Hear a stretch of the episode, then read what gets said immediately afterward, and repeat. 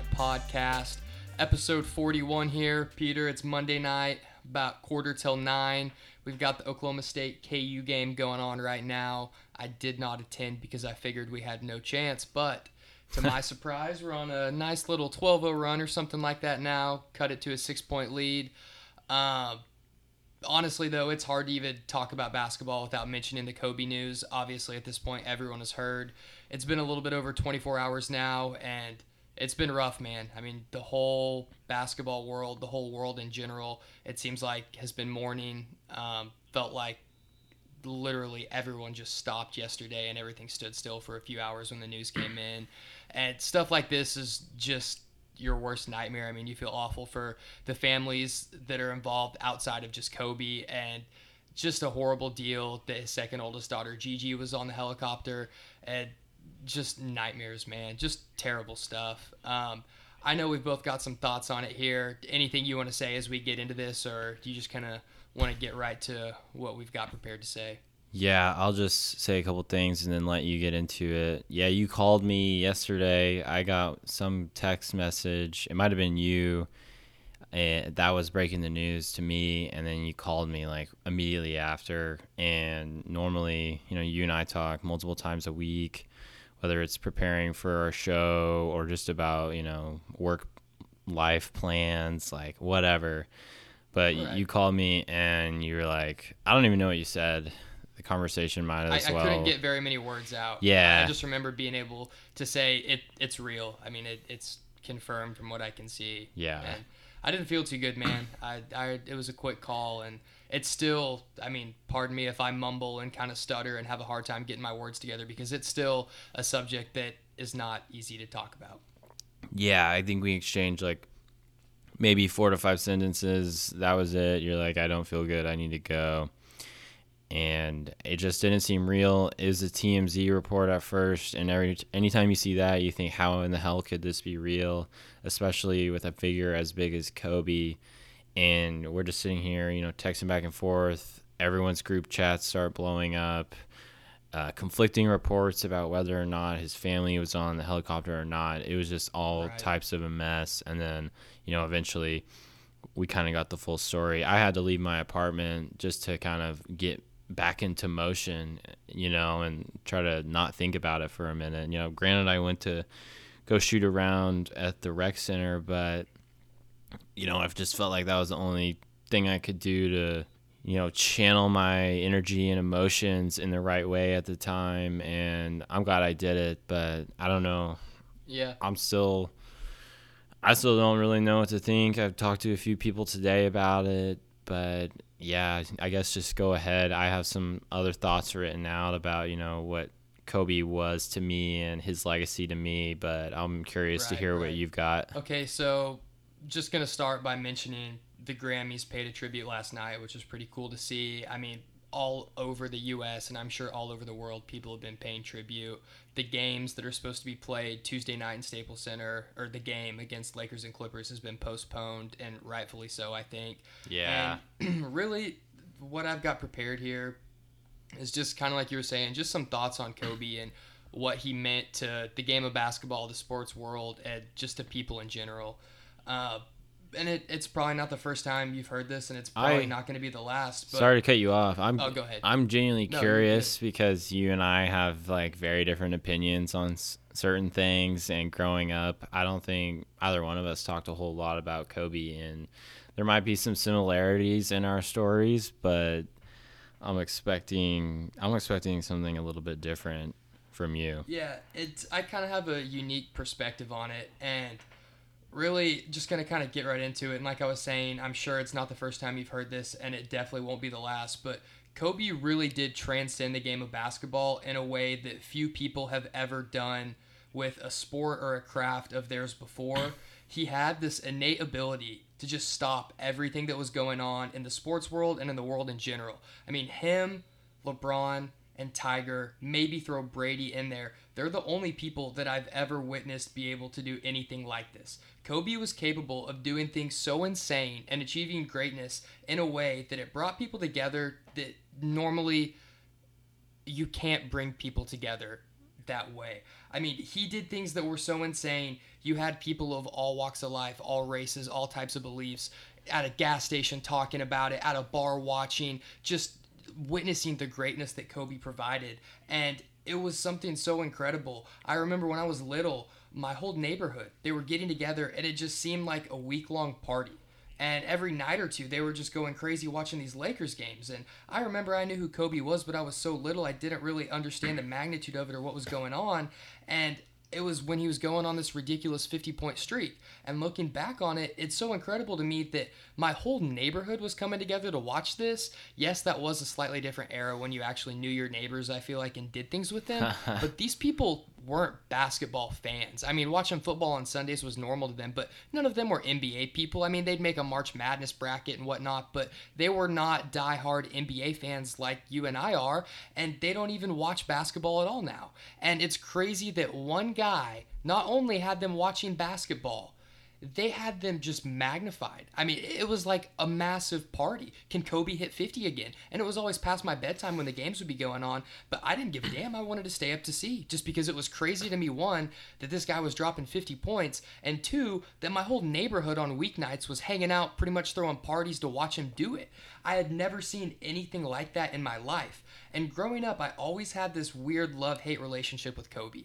And I'm like mm-hmm. I've mentioned so many times, I'm a die-hard Suns fan and that's why. I mean, Kobe, I felt like he was on this planet just to ruin my life. And it was like this relationship I had with him. I mean, I hated him like you hate your ex girlfriend that just broke up with you and keyed your car. I hated Kobe. Thought you were Bryant talking to me there for a second. No, no, no. But I, I had this thing with Kobe where I just couldn't stand him. And it was because he just was so good that he dominated Phoenix and ended my hopes of watching them win the finals every single year, it seemed like. And I've never had a hate for a player like that in my life. And as I got older and I kind of grew as a person and grew as an athlete and got more competitive and got to the point where I was playing high school ball and I played baseball, which is a lot different than basketball. But the mentality that he played the game with and the way he carried himself, I found myself kind of having that same outlook on the game and that same mentality and that same tenacity for wanting to win that he had. And it really made me appreciate him and grow to like him as I got older. And that hate for him that I had growing up kind of turned to love. And I began to appreciate him so much because there were so few people that had the dog in him like he had. And I felt like I played that way. And whether I knew it or not, the entire way that I went about sports and the way I thought about it was totally molded and impacted by Kobe, even though I completely hated the guy growing up. And he wasn't just one of those players either at the end of his career that rode off into the sunset. He goes, travels the world, you never hear from him again. Mm-hmm. He wasn't one of those people. When he retired, that was just a way for him to reinvent himself away from basketball. I mean, the things he was doing, investing, winning Academy Awards, being a father, the stuff that he was doing and the way that he took the Mamba mentality out of sports and applied it to his life, that was so impactful and maybe more impactful than what he did on the court. Because I know I struggled when I quit playing sports. It's like shit. What, what do I? Who am I now? What am I look forward or looking forward to? What do I have to work on? You know, to distract myself from normal life and be my getaway. And the way that Kobe just changed who he was and made the seamless transition from athlete to entrepreneur and artist and so many things that inspired me to do more with my life and take that mamba mentality and apply it to whatever i'm doing and I mean, whether you're a firefighter, whether you're a cook in a kitchen somewhere, whether you're a high school teacher, Kobe Bryant made people want to be the best at whatever they were doing.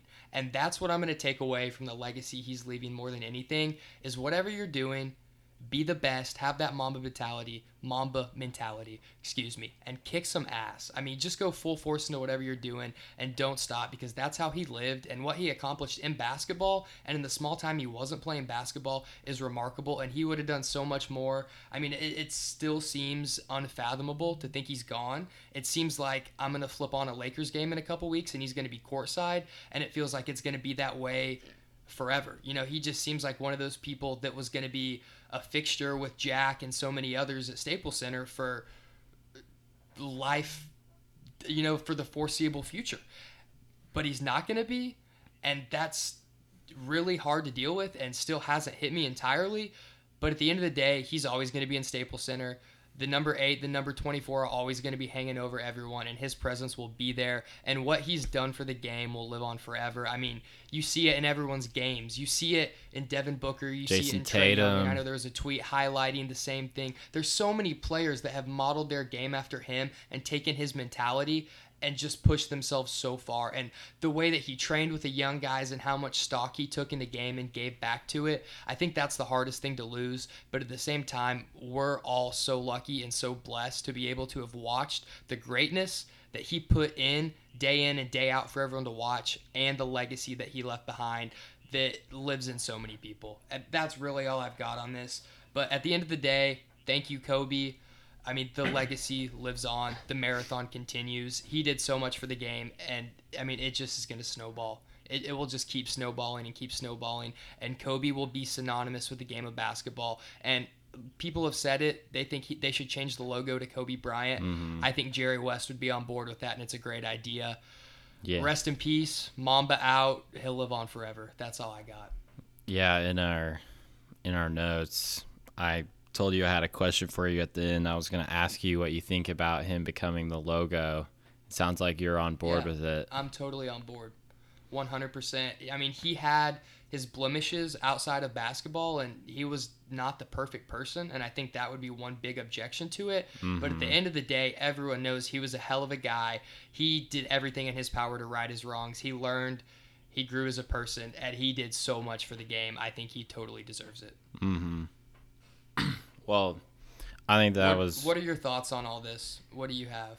you know you said you said a few of the exact same things as I was kind of gonna get at. You said the entrepreneur, the artist, the basketball player. You know that's not really all that he's gonna be remembered for. It's gonna be, he's gonna be remembered for his uh, maniacal drive to be the best, his attention to detail, his his drive to learn. He was always a student. You know, Kobe wasn't a guy that went to college. He, you know, books were his books were his teachers. You know, uh, other greats in the NBA were his teachers. He wanted to learn whatever he could to better himself, and I think it translated so purely into what he was doing with Gigi and his family. And you know, I'm pretty plugged in listening to NBA writers and their podcasts, reading articles, whatever on Twitter, you, you name it. And the past few months, I've been seeing a lot of stuff about him and coaching Gigi and, you know, him courtside. Then that kind of meme went viral of him teaching her uh, courtside Right. at the Coaching Nets up. game. Yeah. Yeah, yeah. And I just know if he had the opportunity to get Gigi to UConn, play for Geno Auriemma, which was one of her goals, he would have done everything in his power to make her good enough to get there. That's that's kind of the legacy that I'll take with me. You know, he always wanted to be the best. He always wanted to be a lifelong learner, and that's kind of that's how I'll uh, look at Kobe for the rest of my life. Someone who was looking to teach others, someone who wanted others to be motivated to be their best. And I kind of have had this realization in my life that, you know, I want to be an educator, I want to be a teacher. I'm going to continue to read and learn my whole life. So, you know, I can try to be the best and pay it back. And I think that's exactly what Kobe was going to try and do the rest of his life. And he was already doing a damn good job at it. And it showed Right. and you know that's that's really just what stood out to me. And you know i can only aspire to be the father that he was to his girls.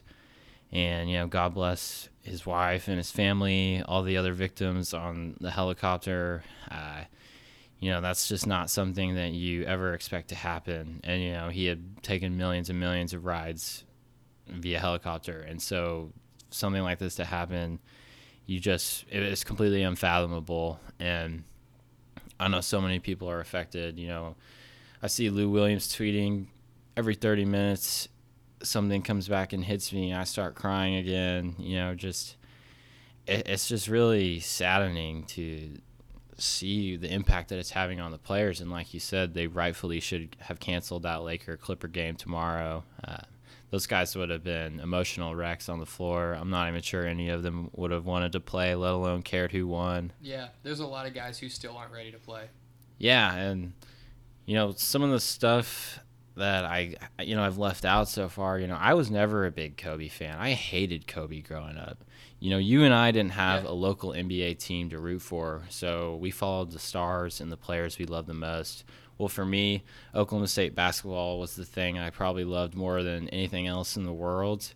And Tony Allen was playing on those Boston Big Three teams, so I was always rooting for the Celtics against the Lakers and I just remember how much I could not stand to see Kobe win and Kobe this, Kobe that. You know, the rings started adding up whenever he got them in 09 and 2010. Along with that comes the MJ comparisons, and that just that just made me so mad. I was like, Kobe will never be MJ. I like I just disliked him so much, and that's kind Yeah. that's that's not the point in all of it. All of this, it's it's how much he mattered, and the fact that I even felt that way towards him you can be a fan of any team you wanted in the league and you were going to have an opinion on Kobe. You know, he was he was that guy for us. I always thought I was going to be like a starting point guard on a college basketball team. I never really thought about the NBA cuz like I said like Oklahoma State basketball was the biggest thing ever for me. But all the kids who were big in NBA, you know, when we were growing up, 11, 12, 13, they were wearing Kobe jerseys. They were shooting turnarounds at, before practice saying Kobe or in class throwing trash away saying Kobe and I just think that stuff is going to carry on and you know when I was at the gym yesterday a guy showed up in a 24 jersey. You know guys are throwing up threes and all I could think of is saying Kobe in my head. Like it's it's just crazy. Um I really never could have imagined that he would have such a big impact on me and I think you know you've covered everything. Like all the animosity, the distaste I had for him while he was playing, that completely evaporated when I got to college. You know, we both of us matured, as you mentioned, and he just kind of became a role model. You know, pay attention to detail, do the little things correctly, put your all into everything that you do. If you have a craft, work hard at it. Otherwise, what is the point?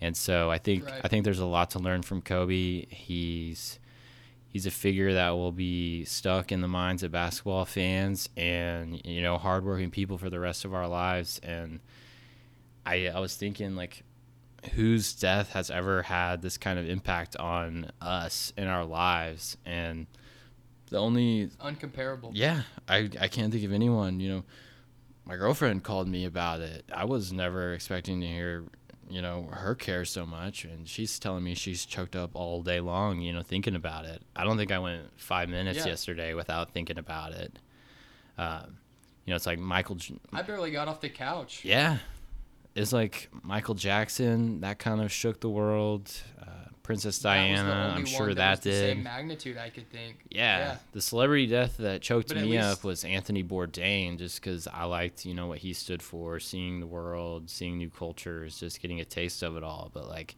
Kobe Bryant, Yeah, it's it's a whole nother magnitude.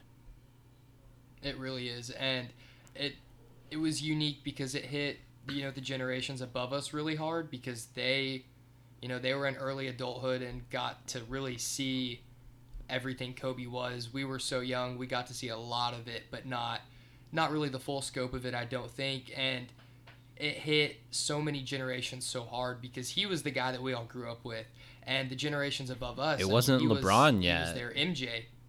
Yeah, LeBron wasn't there yet, and you know, to me, there was there was MJ, then there was Kobe, and then there was LeBron, and I don't think that there is another person's passing who has ever affected multiple generations in the U.S. like this. I mean, Michael Jackson Mhm. was big, but I know our generation, this hit us ten thousand times harder than that, or at least most people. Mm-hmm. I would I would tend to agree. It's it's insane, man, and it, it's sad. LeBron just actually posted for the first time since, and he was pretty much just saying, you know, I, I'm not ready to even say anything yet, but here I go, and talked about how you know he's gonna carry on Kobe's legacy and he'll live on through him and all this stuff, and it's just sad time, man. Sad time in sports, sad time in basketball, Um, and you know it's hard to take anything good from this, but at the end of the day, you know he would want you to, and at the very least, we can sit here and look back and be thankful for the massive, massive impact that he's had on sports and the game of basketball and really the mentality of young people. We live in a culture where everything is so soft and here's your here's your trophy and your pat on the butt for, you know, participating. Kobe Kobe he pushed back against that mindset and he really ingrained a mindset of second place is just the first place winner. Give everything you've got and go win because that's what it's all about. And you know, not that to say winning is everything, but he really just implanted a mindset of bust your ass and don't be satisfied with being anything but the best. Mm-hmm. I don't know how the TNT crew is gonna do that game on Thursday. I wonder if Shaq will be there. I know it's. I know they were pretty. I hope I hope he is, but only if he's able to be there because Yeah. in a weird way, seeing how much it all means to them, I appreciate it. You know, I, I Yeah. saw a lot of people paying their respect yesterday and posting videos and whatnot, and so many of them were so impactful. And I think the one that I saw that hit me the hardest was Brian Shaw, just talking about everything that Kobe meant to him and how he had lost his parents Oh, in a bad car crash and what he took away from that and what he's going to take away from his time with Kobe. And if you haven't seen that, go check that out. It was on Mhm. NBA TV, and it's a pretty cool couple minute long tribute that Brian Shaw paid to him, and some some pretty impactful words. It's one of those things that kind of sticks with you, and you can definitely take something from it. Mm-hmm. Um, any final thoughts here? I I really don't think there's too much more I could say. Nah, man, mama mentality forever. I'm I'm gonna keep grinding. Uh, I'm gonna try to, you know, take his legacy and instill it into my own life. And I don't know, man. Exactly. Mamba and to every- mentality. everyone out there, everyone out there who's sad about this and it's hitting them really hard and they're struggling with it. I know people who grew up worshiping the ground Kobe walked on and basically were born in 24 and 8 jerseys. Take away everything that he left the game and everything he taught you and just know that you have so much of that Mamba mentality in you use it, harness it, know that Kobe would want you to keep kicking ass, and so we all will. That's all I've got. All right, let's switch gears here and talk about Zion Williamson. We have not had a chance to talk about his first three games yet. I know we recorded right before his debut last week, but man, we got to get into it. Yeah, we do. So, I one, I'm glad that Kobe got to see Zion play at least a couple games because I know he saw that. I know Gigi was watching his very first game. Man, it was it was incredible. I don't want to say it seemed like the passing of the torch from LeBron to him, but it almost felt like it the definitely of did the not. torch. it definitely did not. It did a little bit to me, man. It, it was kind of disappointing. His minutes were so limited. He was out there in three to four minute spurts. And it kind of just looked like, you know what? We might just see seven or eight points, a couple rebounds, and that's all. They were all over his head for being chubby. Mark Jackson was just laying into him. And at one point, Didn't uh, Mark Mitchell- Jackson say Ja was the right pick? I think he did. Um, I I think he. I have no idea, honestly. Mark Jackson, he uh, he says a lot. But anyway, they were all over Zion. I know Mitchell on Hot Take Hoop said that Zion looked like he was playing with cinder blocks on his feet, and it was totally true. He did. He was slow in transition. He was usually the last one down the court, but then he would just turn it on real quick when he needed to, and all of a sudden you'd see the bunnies in his feet, and he would just take off and make an incredible play. And in the fourth quarter, I mean, he just got hot. They were struggling. They were down around 10 points, I want to say. And they left Zion open from three because he struggled to shoot it in college. That was no secret. The three ball is not uh, not a strength of his game. And he knocked one Yeah. down, and he knocked another down, and he knocked another down, and he knocked another down. and man, I'm not kidding. I was up off the couch screaming, going crazy. I mean, all my buddies I was watching it with, we couldn't believe it because we'd all kind of expected at this point you know, damn, we're gonna have to deal with the Zion's a bust talk and everyone just roasting him for being fat and all this stuff. And all of a sudden, he just has a 17 point spurt over three minutes where he takes the Pelicans back in the game, cuts it to a one possession game, even gives them the lead at one point, and just clutches up and essentially says, "Pipe down, everyone, I'm here." And I've never seen a player's debut like that in my life. I'm sorry that call it an overreaction, but that was everything that I hoped for in his first game times 20. It was like Grayson Allen's performance in the national championship, but for a rookie. Yeah, in their I- debut. I like that. I like that. How about that? Um, I gotta agree. If he, if it were like a passing of the torch moment, it was in that fourth quarter. It it drove me up a wall when they pulled him out of the game. I'm like, yeah. You guys, you guys actually have a chance to make the playoffs. You actually do. Put the damn kid in the game. He scored I kind 17 of- straight points for you. I get What it, are you doing? Well, Alvin Gentry after the game, he came out and he said he didn't even address it at first, and then said, "And listen, he wasn't going back in the game. The training staff said he was done. They said his minutes were up. I wasn't putting him back in." And so I get that. If you go in there with a hard cap on how many minutes he has and he's hit that, yeah, you don't go over just because the game's close. I stand by that. I respect that. But my thing is, and in the second game, this showed they needed him at the end, and he looked solid. Yeah, in the they first needed game, him in the first. in the first game, he posted 22, 7, and 3 in 18 minutes. And, you know, if you just had 18 minutes going in for him and you were going to go 4 4 4 at the start of each quarter, I get it. You know, that is fine. Okay. But the thing was, in the second game, it was a very similar type deal. He had 15 points and 6 rebounds. He wasn't quite as effective, didn't have any crazy runs like he did in the first game, but he played solid and they were definitely better when he was in the game. And my thing was, sure, you know, if you're going to have a 20 minute cap on it or whatever it is for game 2, that's fine.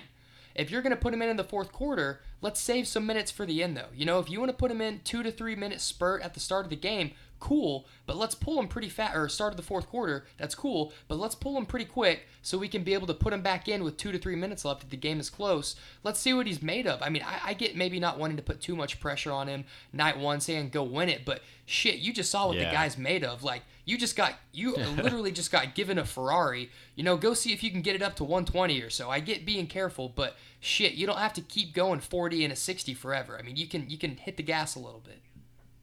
Mm-hmm. No, I didn't. I didn't really watch any of the Nuggets game. I was, I was busy during that one, but I watched every single minute of the Celtics game yesterday, and damn, did he look impressive. They do look better with him on the floor. He does get a little bit lost on defense sometimes. I saw Yeah. Kemba blow by him. People are gonna try to get him step, switches and whatnot. He's got to get that first step back, but I think it's something that'll just come with time and be in a better shape. Exactly. That'll come with time. That'll come with you know figuring out his opponents. Uh, the game will slow down for him. He's already going to Yeah. have an incredible recovery if someone blows by him in the first place. So it's not like anyone needs to worry too much about that. But the dude just jumps off the screen, and I think his presence on the floor is already felt. You can see this with his team. It's like, you know how Russ used to come off the floor in his MVP season, and then the subs would just let up the lead. Yeah, I kind of feel like that's how it is already. Like watching the Celtics game yesterday, anytime he was on the floor, he was getting putbacks, you know, grabbing the hustle rebound, whatever it was, making the little plays.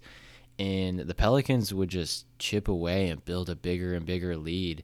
And then he'd come off because he is still on a weird minutes restriction thing and they would go like seven minutes, six minutes without him playing. Pretty much, he would start every single quarter. Then they would sit Yeah. him the entire rest of the quarter, and the lead would just get smaller and smaller. Then they'd put him Right. back in.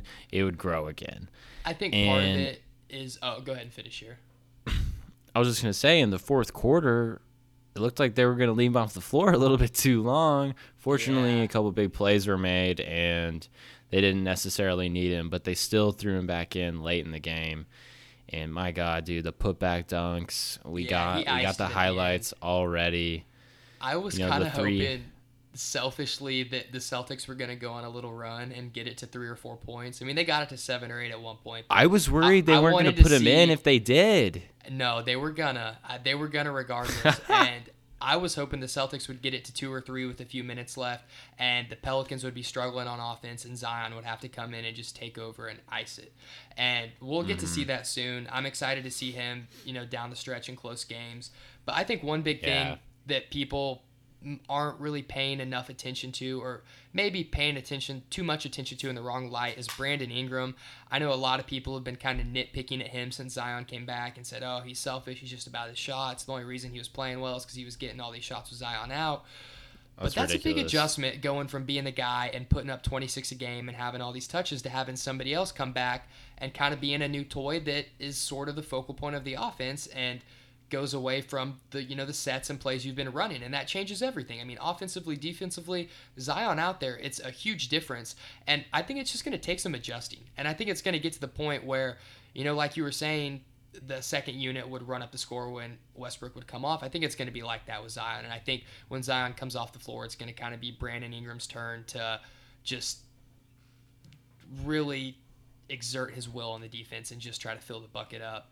And I think they're going to run the offense through Zion a lot when he's in the game via pick and roll and kind of putting him at the top of, top of the top of the uh, paint and letting him run the offense sort of like Bam Adebayo does with Miami. I think they're going to do a lot of creative things getting the ball in Zion's hands. And one thing that you could really tell from the start was that he made an impact, like you were saying. I mean, it, it, was one of those things when even he wasn't getting the ball, you know, they weren't necessarily force feeding him touches like they were early on in the first game. There'd be three or four mm-hmm. minute stretch where he didn't get any, you know, get any touches offensively, but he'd still make an impact on defense. He'd get a deflection, or he'd get a rebound and a pass in transition, or just do something some little thing to give the Pelicans a break. And he had his turnovers. I'm rambling a little bit here and I'll finish it up. But, you know, he had his mistakes, he had his screw ups in the Celtics game. I'm really excited if you can't tell talking about him. But even with his mistakes, his basketball IQ, and just being in the right place, making the little plays made up for all of the mistakes. And there yeah. was never a moment where I think he was hurting the Pelicans being on the court. He's been nothing but a positive since he's been there. And I'm mm-hmm. just excited to see what the future holds in that first game, people were pissing me off because they're like, "Oh, he sucks," just because yeah, he's They they would try to get him a touch, and a couple times he looked a little bit lost. He made a couple bad passes, yeah, and he wasn't he wasn't was comfortable just, just getting dumped all these touches every possession. Yeah, you could tell it was just the speed of the game, and you mentioned like you expect him to be utilized a little bit like Bam Adebayo, and I said Draymond Green last week when we recorded. Right. I do think that's coming, but I think we're a little bit far away from that. I don't know if it'll be this season that he's finally kind of like into that type of role for the team. I think they still will continue to look for, at Bi and Jrue Holiday as the first as a one and two option on offense. And Zion will just kind of continue to ease his way into this team. You know, they, they really aren't trying to get him in ISOs like sets that often unless it's down on the block and he had that no. really nice turn and over his right shoulder against yes, Hayward and I think Smart that, were both on him he dominated. Jaylen Brown was on him a lot too, and he dominated all of the smaller people that the Celtics put on him. And one thing yeah. I've noticed that teams are doing, and I think a big part of the reason why they're not giving him the ball, you know, in an ISO situation or an open space, teams are kind of giving him the Giannis wall. And when he starts to drive, mm-hmm. teams are stacking the paint really fast and essentially saying, we're not going to let you drive by us. There's either going to be a block or a charge here, or you're going to turn the ball over. And so I think mm-hmm. the Pelicans know that. The Pelicans aren't going to put him in a position where he isn't going to succeed. And like you were saying, I think they're going to progressively work him in. And I do think he'll get to the point where he's running the offense like Bam. And they've given him some touches like that. A lot of it was early on in the first game when, you know, they were yeah, just really trying a lot of dribble handoff stuff. Yeah, a lot of stuff like that. Just trying too hard to get him the ball. But he's one of those guys that's just so easy to play with because he does so many great things off the ball. It's going to be an easy transition and an easy fit for them. I just hope that Brandon Ingram can continue to play at the level he's been playing at this year because if Zion comes in the mix and plays like he has been, and Ingram plays like he has been, Jrue plays like he has been, JJ Redick keeps knocking down shots, man, that team is going to be so much fun. Mm-hmm. I think you made a really good point there about Zion doing the things that the team doesn't ask of him. And I, I like I just think if all the guys on their team, Lonzo, Bi, JJ, whoever, yeah. they play their game, Zion will so easily just work his way into that team and produce in however right. whatever fashion he needs to do. They don't need to try and give him the ball and say score. Exactly. They don't need to force anything. He's going to get he's going to get 20, 10 and 3 without even getting any passes. Essentially, I mean, he can do it all Yeah. on rebounds, putback, steals. I mean, it, it it's incredible. He he just does so many great things without the ball in his hands and finds a way to be around the ball. I mean, it seems like he's always there, always jumping up in a crowd, getting his hands on the ball when he was 25 feet away when the shot went up, and that's one of the most impressive things. hmm My only gripe about him is that he doesn't dunk it enough. He has that two footed jump from about halfway down the paint where it looks like he's gonna dunk, but he Oh, always and then he lays, lays it in off the glass. No, that's beautiful. He just sees that how they're going to drives contest. me nuts. No, that drives no, no, me because- nuts. If he goes straight at someone there and tries to put him on a poster, there's a decent chance he gets blocked or he gets a charge. I mean, the block is probably way lower odds than the charge. I'm But when he elevates like that in the air, he can go left or right, and he's so freaking athletic with such long arms and such a high vertical. He can go left and lay it up, or he can go right and lay it up, or he can do, you know, he can pass and do whatever he needs to in the air because his vertical is so damn high. I mean, it feels like he's That's hanging in the air for That's four fair. seconds. My thing is, he did the same thing in college, and every single time I would be like, dude, just dunk it on the guy. Not only is the crowd going to go nuts, you're going to get so much momentum off the big play. Like, Maybe you are he's Zion, just doing them a favor. MF Williamson. Maybe I he goes up because and of- he's nah. He probably goes up and he's like, oh, oh, we've got, oh, who- you know, we got Tatum down there. I don't want to do Tatum like that. I'm just gonna lay it up. My only thing is, like, keep laying it in in case of injury. Like, jumping off two feet is significantly more dangerous than leaving off of one. Yeah, and I don't want him to get hurt. So I- I guess if you want to keep laying it in and that works for you and it mitigates some injury risk, go ahead. But in terms of like him becoming a transcendent player and growing his game, I think hopefully we'll start to see him handle the ball a little bit more, become a little bit more of a distributor. But I think all of these things are a few years away. And Yeah, like you said, he's gonna he's gonna contribute so much already. right. It, it's all positive signs here, and like you were saying, you know, it might be a season or two. I think this summer we'll get to see him kind of make those big adjustments to his game and you know get the three ball looking a little bit better get the handles tightened up to the point where he's able to push it in transition and kind of play as a point mm-hmm. four more. I think that's all coming this summer and this this you know half of the season is really just going to kind of be the preseason for him and that team and really a test run for next year and see what they need to work on and what they need to get better at and specifically what Zion needs to get better at. I think making making the 8 seed is just a plus at this point. Yeah, I'm sure it's their goal, but you know that team's really looking forward to the future and next season already, I'm sure. Yeah, I just hope they see what they've got and they decide to build around him and they don't get into a Philadelphia type of situation where they got two, you know, budding superstars that just don't fit well at all together. But Zion I like to think that so it won't. be Yeah, exactly. I, like you're saying, yeah, I, I love their pieces. Zion and Lonzo are going to be best friends because they complement each other's game beautifully. I mean, you can see it. The lob passes as uh, Lonzo throws to Zion is just off the inbounds play, that was awesome. Yes, that was awesome. There were so many of them. There were a lot of lobs Lonzo threw. I was like, damn, Lonzo, where are you going with that? And then Zion would just come out of nowhere, and I'm like, all right, forget Zion's there now. It's kind of a different story. A little bit of all star talk. We recently got the results of the starters. I've kind of got some mixed feelings about it, but at the end of the day, I feel like they did a decent job. You want to take us through here what we've got for the All Star Game starters?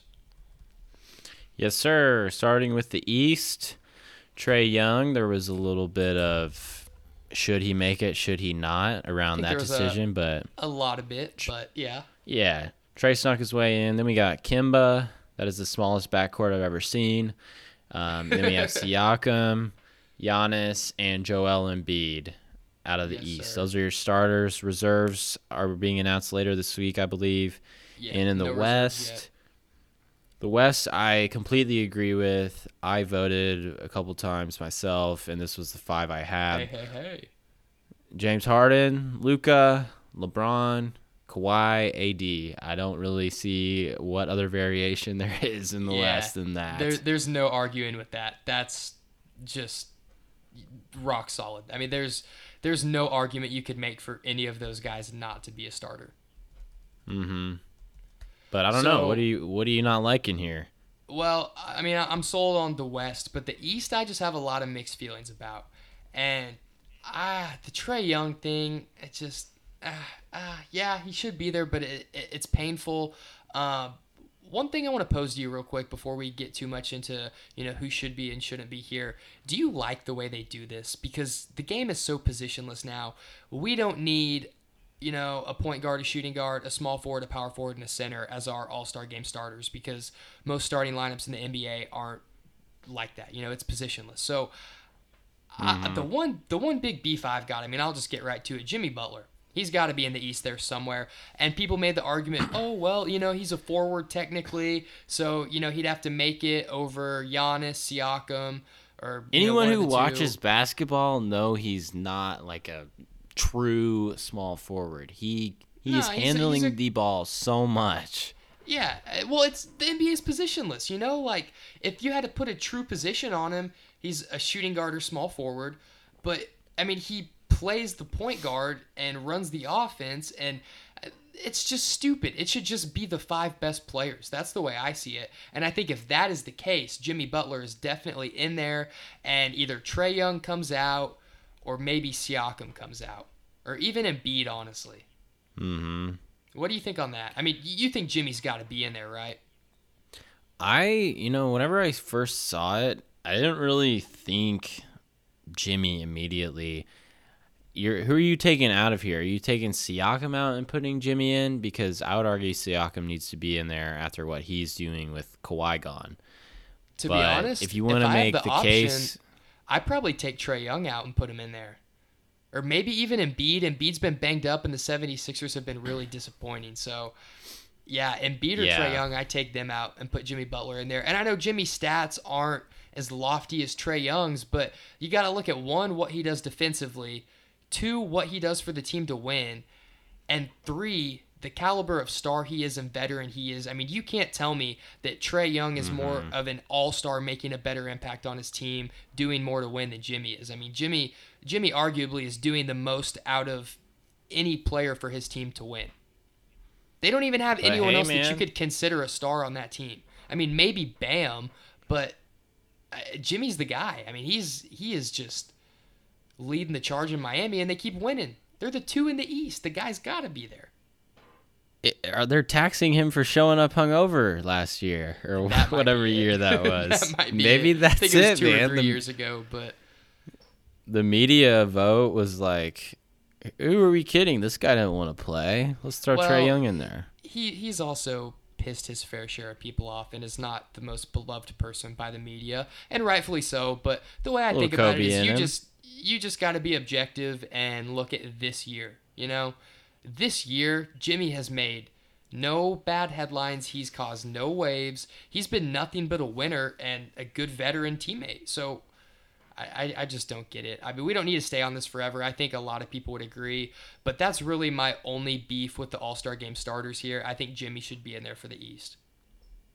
Yeah, I don't really have a whole lot on the All Star game just because you know, they don't try that hard anymore. But yeah. did you realize Trae Young's putting up 29.5 points a night right now through 42 yeah, I games?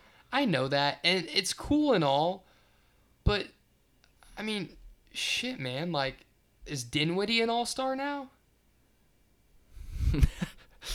you got an obsession with Dinwiddie. No, it's just one of those things. Dinwiddie, everyone on his team, all the other guards have been hurt. He came in there, put up great numbers. I mean, they won some, and they're around 500 when he was starting. But, you know, putting up over 20 points a game, yeah, he was not putting up Trae Young numbers. But, like, my thing is, sure, Trae Young's winning a lot, but they don't have anything else. I mean, who else is supposed to score? John Collins was out for a long time, and Trae was just jacking up a ridiculous amount of shots, and they're losing, and he plays no defense. That's the other thing. I think, yeah, his offensive numbers are great, and on that side of the ball, he's a ton of fun to watch, but could you tell me any other guards in the East who are much worse defenders on the perimeter?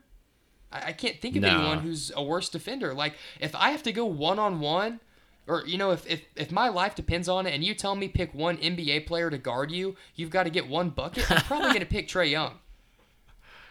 All right, and I know that's that's, that's ignorant. That's yeah, probably there's, there's fair. worse defenders, but like defense has to matter some, right? And winning has to matter a little bit, surely. Yeah. No, I think it does. I just that Hawks team is so bad. I don't know why you ever made that bet with me before the season. The John Collins thing messed it up, man. They looked good to start the year. John Collins got hurt. That's another subject. But uh, to be honest, the guards in the East are pretty weak. I mean, Jaylen Brown for a little bit, I thought maybe he deserves to be in there, but you can't have him and Kemba, and I think Kemba deserves it Yeah. more. We're talking about starters though, and I guess if you want to make the case for Jimmy over somebody, okay. But that's six people, and then if you're talking about the reserves, it's the wings in Boston, Brown and Tatum. It's Beal.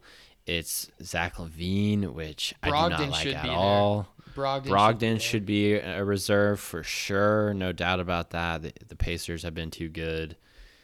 I, I don't really know. I'm I'm fine with it to be honest. Okay. Yeah, I mean, it, I'm not freaking out. I think Jimmy deserves to be in there, but that's really my only beef with it. I just think it's dumb that the way they set it up with the point guard, shooting guard, small forward, power forward, and center. I don't love that, but that's really all I got here on the All Stars. Any final thoughts? Anything you want to touch on here before we go?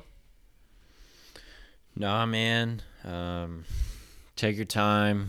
Grieve over Kobe however you want. You deserve it. Uh, let's keep that Mamba mentality going, man. I'm gonna be saying that a whole lot going forward, and Yep. that's all I got, man. We're gonna be back with another pod later this week. Super Bowl prop bets, a little Super Bowl hype there, so I'm excited for that. But Oh yeah, a little That is Kansas about City it for barbecue me. talk, all kinds of good stuff. Yep, that's all I got. Also, looking forward to this next pod we got coming out, and Mamba mentality, baby. The marathon continues. There it is. All right, guys. Thanks for listening to another episode of the At the Minute podcast. You know the drill. Please rate, review, subscribe, give us that five star rating, and we will talk to you later this week about some Super Bowl, baby.